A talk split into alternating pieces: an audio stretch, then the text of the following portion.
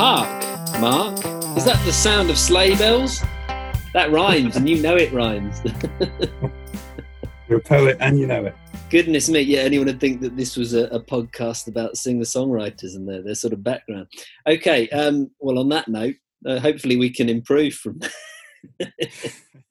Don't bet on it. Hello and welcome to Bob Dylan, American Shakespeare, brought to you in conjunction with Crystal Pier Records by me, Rich Evans. And me, Mark Walsh. This is the podcast where we revisit each of Bob Dylan's officially released albums. We take a couple of weeks to listen back to each of them in turn, and then we get together to have a good old discussion. We do usually go in release order, but as it's Christmas, we are breaking our own rules and getting all seasonal, mostly by talking about Christmas in the Heart, which came out in October 2009. So, Rich, um, we usually kick off by uh, looking back and going down memory lane. So, um, what's your backstory with Christmas? I'm a sucker for Christmas, I have to admit. I mean, to the extent that, you know, those horrendous kind of movies that get shown on Channel 5 at this time of year, the sort where you've got, I don't know, like a, a couple of competing real estate agents who, um, one female, one male, who, uh, who are trying to sell the same house, and then by the end of it, they realise due to some Christmas miracle that they uh, they've fallen in love. That's my kind of film, really. So uh, yeah, anything anything Christmassy, I will go for absolutely. I really like this album. I think that it's probably been knocked unfairly, but it, it ties in with with so many of the things that I love about Christmas. I spent quite a lot of Christmases over in the States, and I think that they're kind of that sort of strange 1950s vision or version of Christmas, really. Um, it sort of shines through this, and I guess that's kind of because Bob Dylan grew up in that era, really. I'm I'm pretty much, as I say, a sucker for any any kind of Christmas music, but so so this this fits right into that. What about you, Mark? I was just thinking I might have seen that film you mentioned the other day. um, it's a classic. Yeah, yeah, I mean, I'm a sucker for Christmas as well. Um, I love the whole thing Christmas carols, all the traditional stuff. I, I don't have any kind of relationship with the American Christmas like you do. And I guess we're going to be talking about that a bit later in the show because I think you're absolutely right. I think one of the big things about this record that you can start to, to dig into is how it relates to kind of Bob Dylan's childhood and this kind of representation of an America that perhaps never really existed. But that's a little bit heavy for the intro, isn't it? Um, so um, why don't we kick off with a little bit of a background on this record? Yeah, absolutely. So, I mean, this was released in 2009. It was his 34th studio album. I missed it entirely when it was released. We had a new baby in the house, and so I pretty much missed anything uh, in, in, that particular year. Seemed to remember being sleep deprived the whole time. So yeah, this totally passed me by. So I was I was discovering this anew, really. But I mean, I think that the key thing about this is that it was a charity record, and all of the royalties from the sale of the album went to the Feeding America program. And, and of course, Dylan himself was very vocal about the fact that 35 million people in the country often go hungry. And so this is an initiative to kind of raise some money for that. And so with that in mind, I mean, it's, it's very difficult to knock it. It's not only is it a nice, pleasant Christmas album, but also it's doing it's doing very, very good things and uh, being having money donated to good causes. So it opened at number one on the Billboard charts, and I mean, I think it's fair to say, Mark, isn't it, that it had mixed uh, reactions. Yeah, very much so. And I suppose what you've just mentioned is, is part of the oddity of this album, isn't it? Because on the one hand, Bob Dylan putting out a Christmas record seems like su- such a strange thing to do, such a, an obvious target for people to just shoot at. But the fact that it was a, a charity record means that it, it really would be very Scrooge-like to be doing such a thing. And I, th- I think most people didn't at the time and certainly haven't in retrospect either. So it was it was considered a very worthy endeavour, which it was, and it is a pleasant listen, I think, and that that was picked out by a lot of reviewers at the time. I, I don't know what your thoughts are on this, Rich, but one of the things that I find really enjoyable about the album is just the arrangements are so perfect for all these songs. I don't think there's anything revolutionary about them. That they're, they're very much played straight. But you've got a band that really knows how to do this stuff. And he's, you know, I think this goes back to the way in which Dylan, the musician, was evolving at this time. Um, I mean, obviously, we're we're out of sync here in our usual run of, of episodes, so we'll be coming back to this in due course. probably in another couple of Christmases when we get to records like Modern Times and Together Through Life. But I mean, even from Love and Theft, he'd, he'd started, hadn't he, with these arrangements that are very much pre rock and roll. I don't really know exactly how to define, but it's that kind of late night lounge feel with a lot of the arrangements that starts on Love and Theft and builds through those later records. And the band are used to playing it. Dylan's used to performing that kind of music. And it absolutely works on this record, doesn't it? Yeah, I totally agree. I mean, it's it's that 1950s sort of feel, isn't it? And I mean, there's there's an aspect of kind of Sinatra kind of era on this, but yeah, I totally agree. I mean, the, the musicianship is wonderful on this. The arrangements are, I mean, they're quite subtle, but I mean, they're very very well played, absolutely suitable. And I mean, yeah, going back to the the kind of mixed reaction, I think yes, it's very very listenable, and so that in, in many respects is due to the band.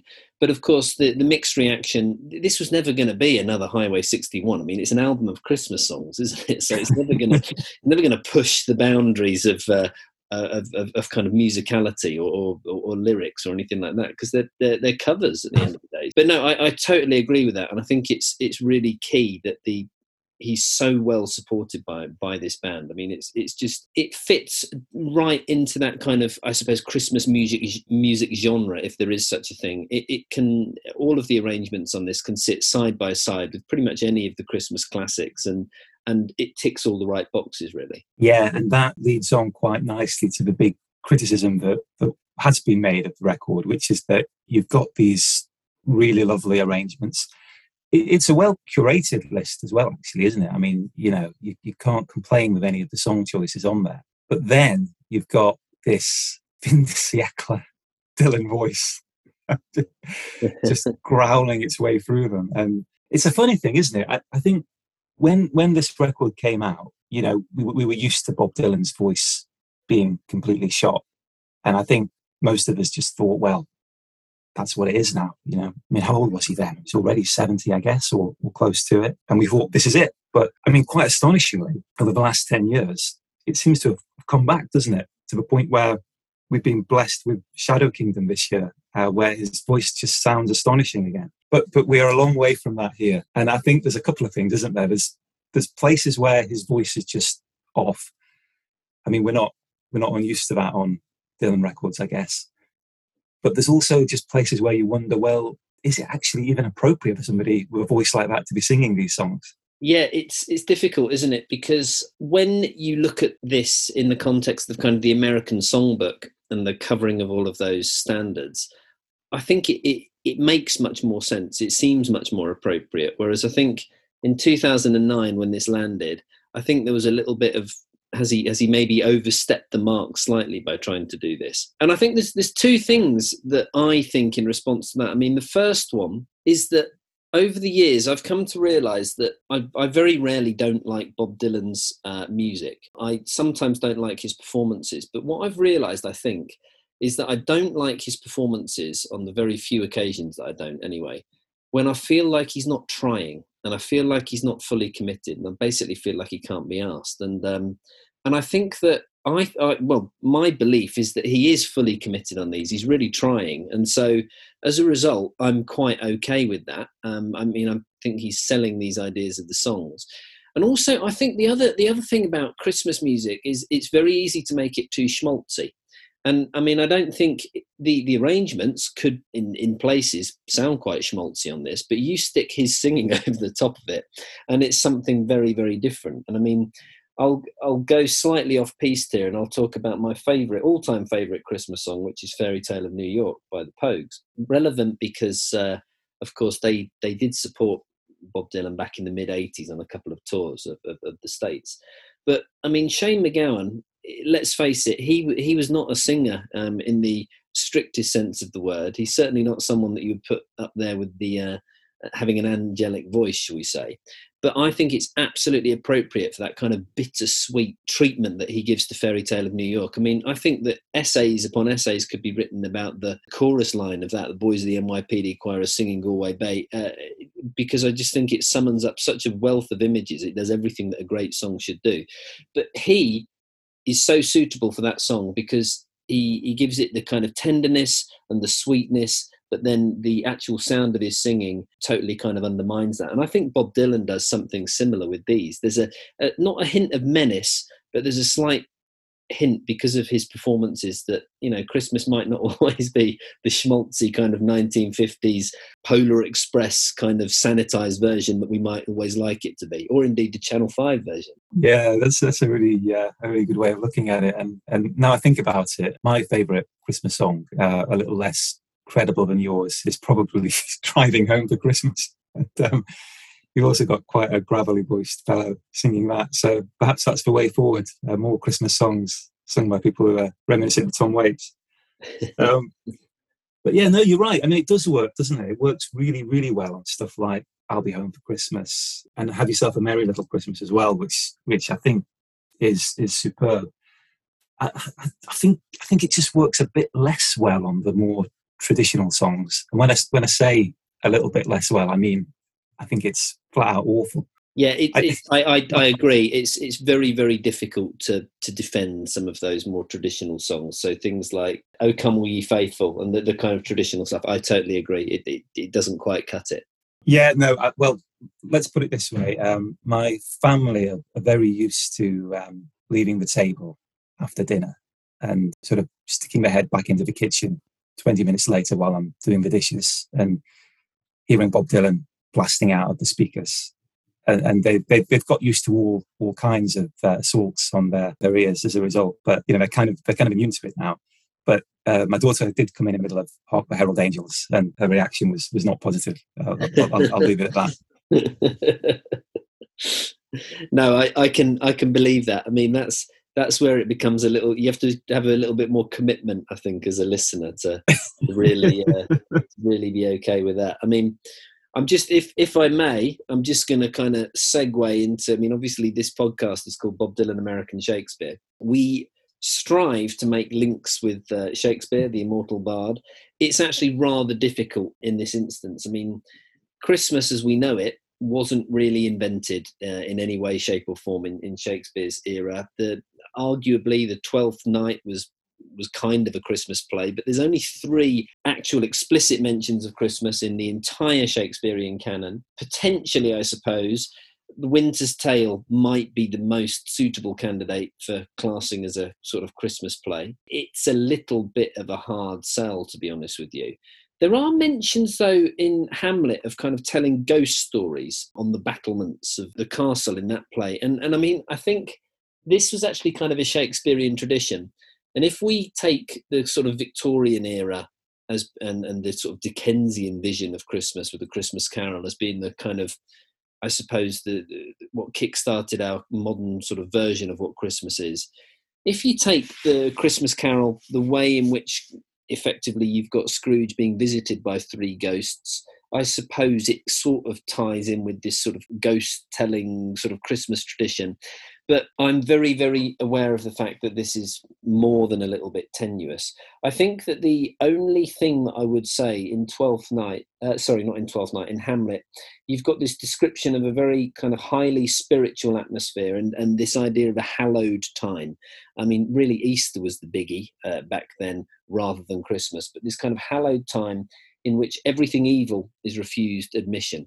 And this idea of everything evil being refused admission, if we think about the fact that this is a charity record, if we think about the fact that this is all done in very high spirits, then I think that Bob Dylan, we can make a brief link with Shakespeare that he's refusing evil admission in this case. But that's about the best I can do this time around, mate. Yeah, well, I mean, anyone who, who thinks that evil's being banished here hasn't heard the uh, the, chorus to Herald Angels, I would say. but no, no, I, I think I think you're right. I mean, these are these are very tenuous links to Shakespeare's time, but I think there is something there about the um, the invention of the modern Christmas. And and you're right. The, in the sort of Christian tradition, Easter was and still is the the, the, the larger and much more important festival.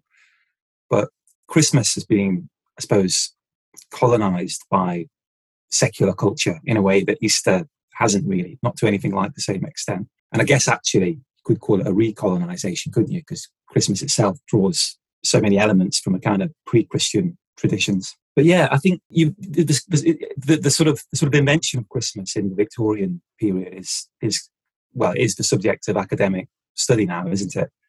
But I guess you've also got this American invention of Christmas in the 20th century, and these songs are are a core part of that. I think. So you know, I mean, we, we, all the classic Christmas films that we we talk about, the American films, uh, the musicals, the the the, the images of uh, American cities like New York and Chicago in in the wintertime and the Christmas decorations, all this sort of stuff starts building, doesn't it? In the I guess the 30s, 40s, 50s. A lot of this stuff comes out of the Second World War, doesn't it? And that juxtaposition yeah. of people being away from home at Christmas. And I think probably Dylan's generation, the boomer generation, the first generation that grow up with all that stuff as a core part of their childhood. And I think that's what Dylan's revisiting here, isn't it? I think you're absolutely right. Yeah, I mean, I think there's there's a, a warmth here, which I mean, it might well be an imagined warmth, but it certainly kind of shines through everything. And I mean, if you look at a film like It's a Wonderful Life, for example, that sort of ticks all of the boxes. I mean, it was made immediately post war. It ticks all of the boxes for all of those Christmas films. And you're right. I mean, there's something absolutely iconic about uh, American movies about Christmas time. I think, I mean, a lot of it was probably a reaction, certainly in, in cinemas, to the Second World War and the fact that there was this sort of re-establishment of peace, etc. I think as well, you've got to remember the idea of the Cold War and this kind of eh, quite covert kind of propaganda that happened. The idea of America being set against what was perceived as the kind of atheistic Soviet Union and this idea of you know we're going to have this nice i suppose christian christmas kind of spirit and of course tied in with that is also this idea of commercialism and the, the idea of capitalism versus this uh, communist sort of enemy etc etc and so it, it's subtle but all of those films kind of feed into this idea of sort of consumer culture, the family unit, and I think that a lot of those songs that that are kind of standards are really products of that kind of immediately post-war kind of environment. And I mean, Bob Dylan would absolutely have been also a product of this kind of this era, and so I think I think that that kind of shines through on pretty much all of the songs in this, really. Yeah, I'd never thought of that before. I mean, that that link between the um, Christianity in opposition to the supposed atheism of the enemy and the commercial strand as well. That's it's really interesting. And it, one of the things that struck me listening to this record was this: the first track is "Here Comes Santa Claus," isn't it? Which is just it's a tremendous version of a great song. Yeah. But I had to go back and listen to the original. Is it Gene Autry? I can't remember. Um, I, I believe so. As in Gene Autry, the singing cowboy. I think they used to call it. Yeah, yeah, yeah. That's right. But I, but I was just I was just floored. I mean, I know this is a very familiar song, but I guess I hadn't listened to it perhaps as as as, as intensively as I I did for this this podcast. But this kind of merry children's ditty about Santa Claus arriving and you know treating the poor kids the same as the rich kids and everyone's very happy to be getting their, their presents. And then all of a sudden, follow the Lord of Light. It's bizarre, isn't it? But it's bizarre. And then, but actually, it marries those two things exactly, doesn't it? And so, in that way, it's a very opposite start to this record. Yeah, I think so. I mean, it's it's and it's it's nice and high energy as well, isn't it? Aside from anything else, I mean, this is uh, it really g's up the audience for kind of what follows. I suppose. I mean, there's there's there's a number of I, I, think really really strong performances on this, but I think that that one's that one's up there with the best of them, isn't it? Yeah, I think so. And even the the songs that, that I think work less well that we've discussed already. So certainly, the Herald Angels, Come On All Ye Faithful. When I was listening to them after I'd got past the initial shock of being reacquainted with how awful they are, the thing that, that sparked in my mind was uh, the Leonard Cohen line about the drunk in the midnight choir.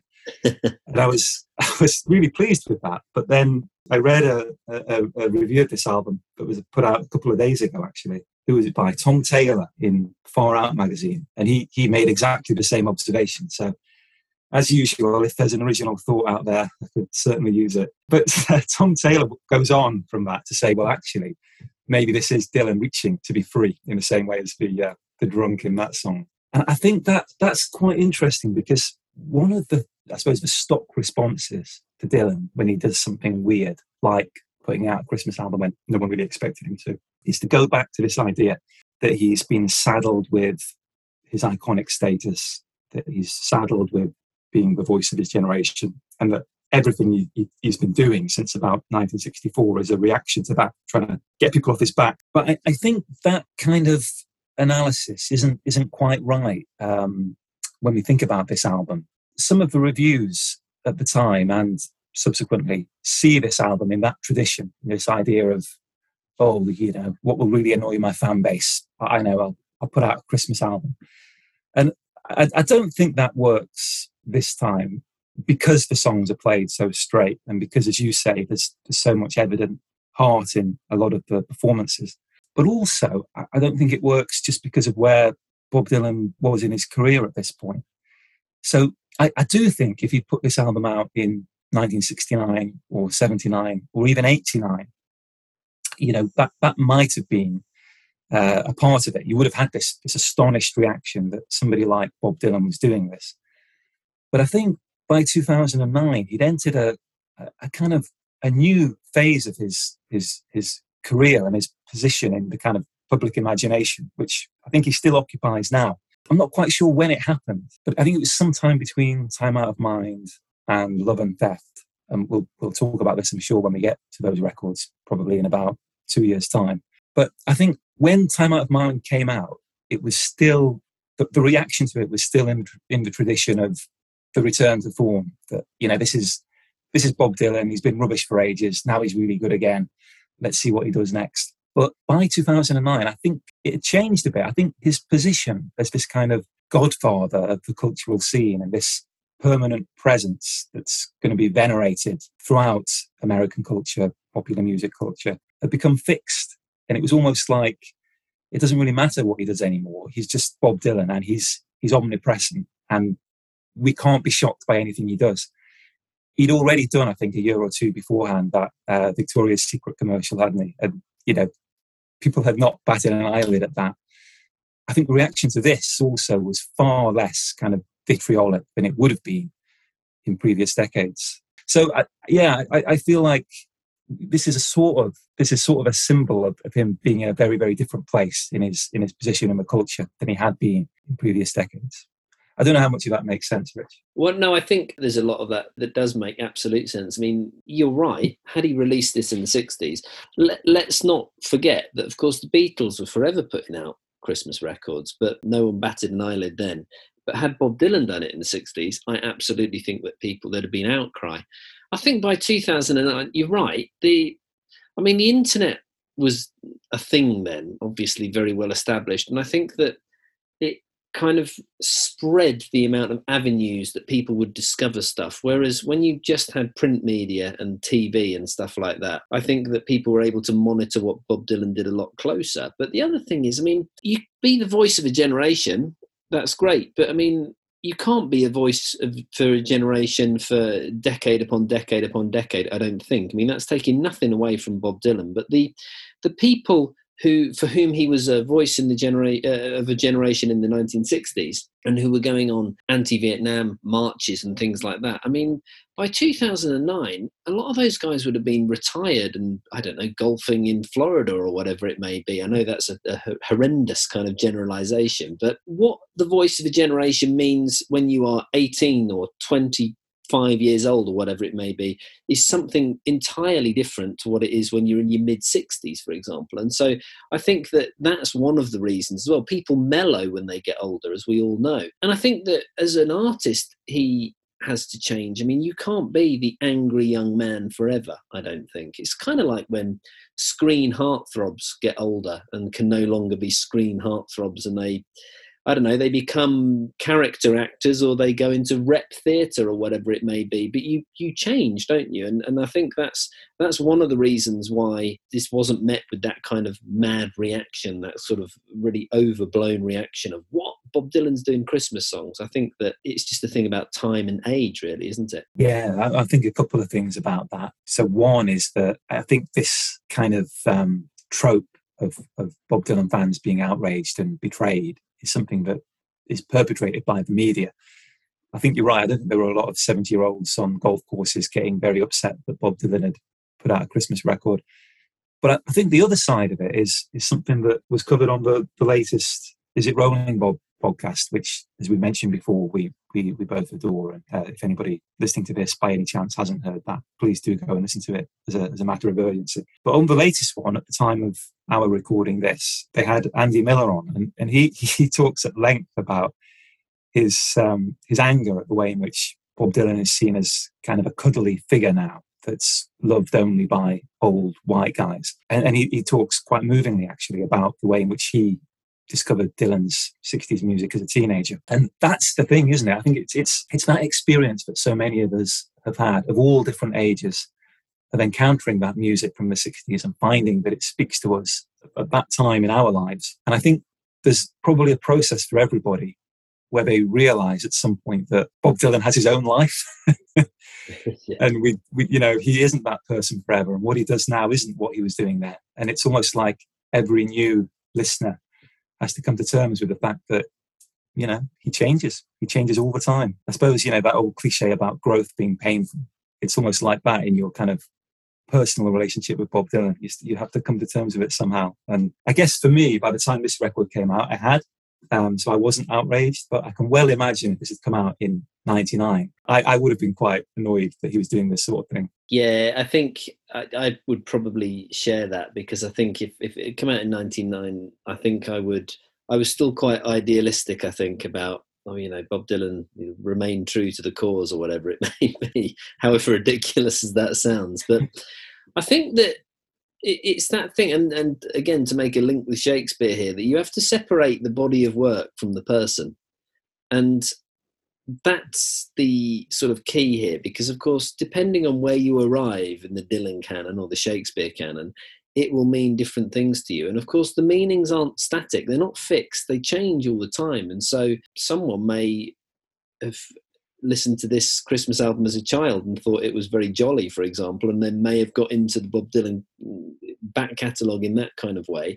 It's going to mean entirely different things and i think the idea that anyone would be offended by it i think is is absolutely as you say that's a, a complete case of the media overplaying this really and suggesting that people people would be outraged by this idea of, of, someone as iconic as Bob Dylan putting out a Christmas album. Because at the end of the day, it's separating the body of work from the idea that he's thinking, oh, I know, this is going to really screw people up. It's going to mess with their minds. Yeah, yeah, I think that's right. Although I, have this is the third time I've mentioned it now, but I, I, I am quite disturbed by Hark the Herald Angels Sing. So if that was his, his intention, he, he, hit the nail on the head there. But yeah, that, you're right though, Rich. And I, I, mean, that's the case for, for my kids for sure, because we've all enjoyed a, a lot of this record for, for a long time now. Um, and, and for them, it'll be among the, the, the first Bob Dylan songs that they've heard. Um, and just, just touching on that, the the video to uh, must Be Santa is, is absolutely one of the highlights of my Christmas every year. It's just an absolutely marvelous piece of work. Yeah, I mean, it's.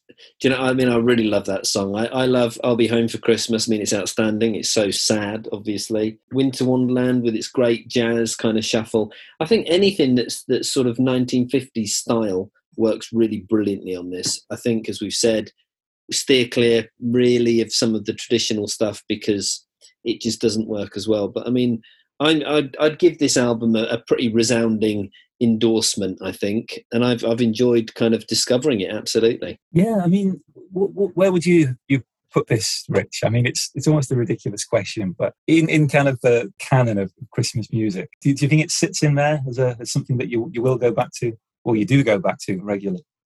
I do. I mean, I will be honest, my favourite Christmas album is the Phil Spector one, uh, the, the Christmas Gift to You, which is really, really consistent. It's got that amazing wall of sound right the way through it. And it's featured, I think one of the things is that's because of the age of that record, it's featured on so many great movies as well, and it's forever being played, uh, played on the radio.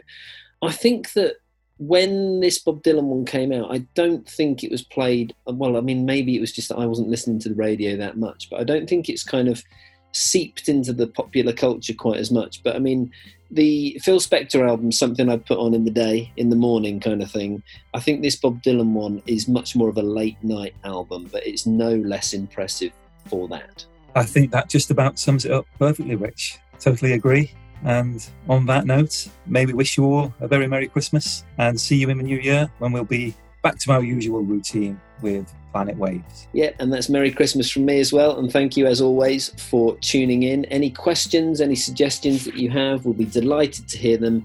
You can find us on Twitter, search at Dylan American.